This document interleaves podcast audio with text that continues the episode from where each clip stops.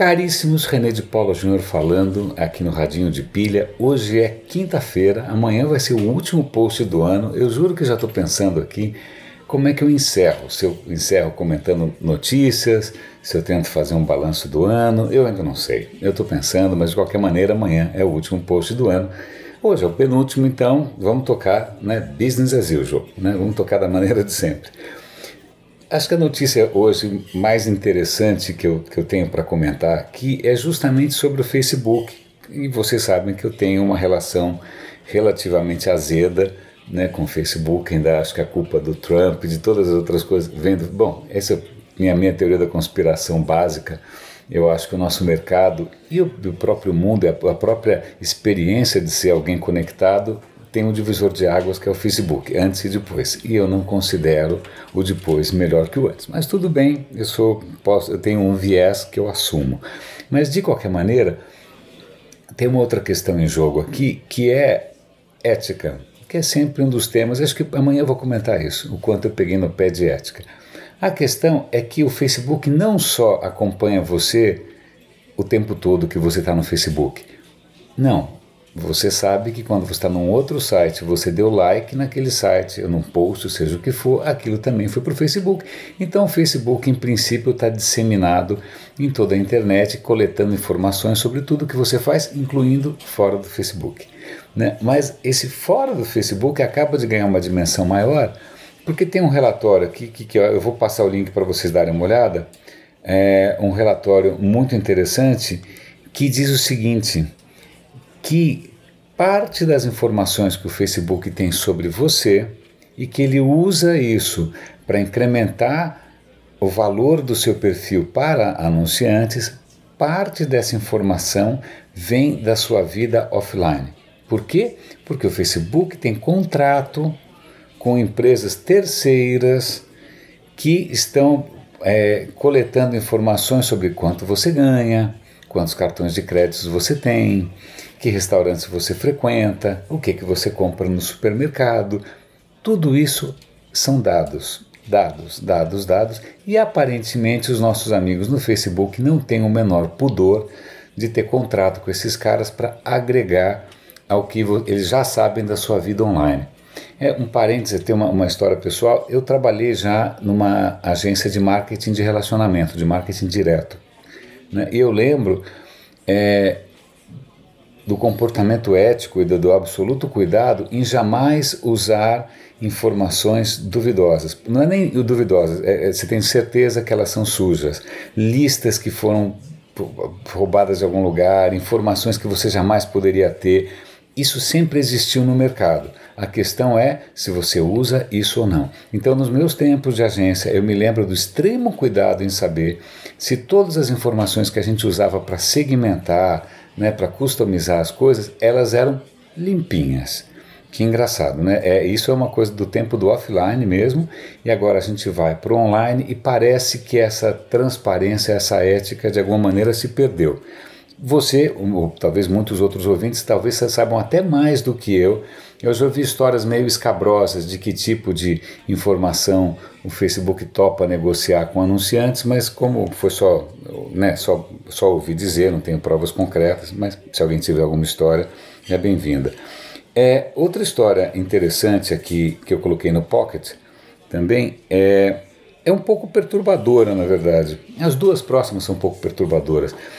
Há algum tempo atrás começaram a surgir alguns medicamentos que, tipo Aderal, Ritalin e tal, que estudantes ou acadêmicos ou gente né, que tem está tem, tá numa posição competitiva no mercado de trabalho estaria tomando esses medicamentos para incrementar a sua performance mental. Tanto que o pessoal chama isso de smart drugs, que aí você ficaria mais ágil, mais rápido, com, né, estudando mais, aprendendo mais tal.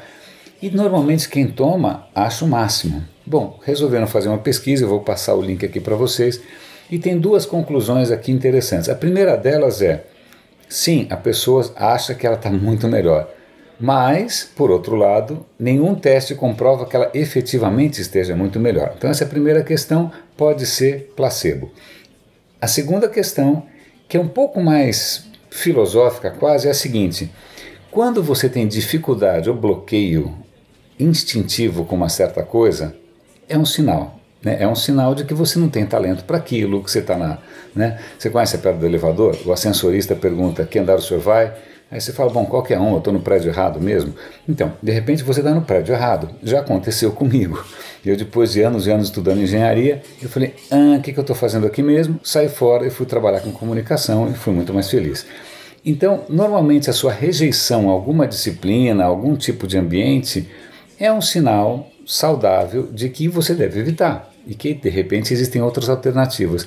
O que essas drogas podem estar fazendo é mascarando esse alerta, esse sintoma. Então você acaba, sem perceber, topando ou investindo um tempão da sua vida em algo que mais para frente não vai te fazer feliz, ou que você sempre vai depender de drogas, ou que você simplesmente vai ser medíocre. Né? De repente, seu verdadeiro talento está em outro lugar.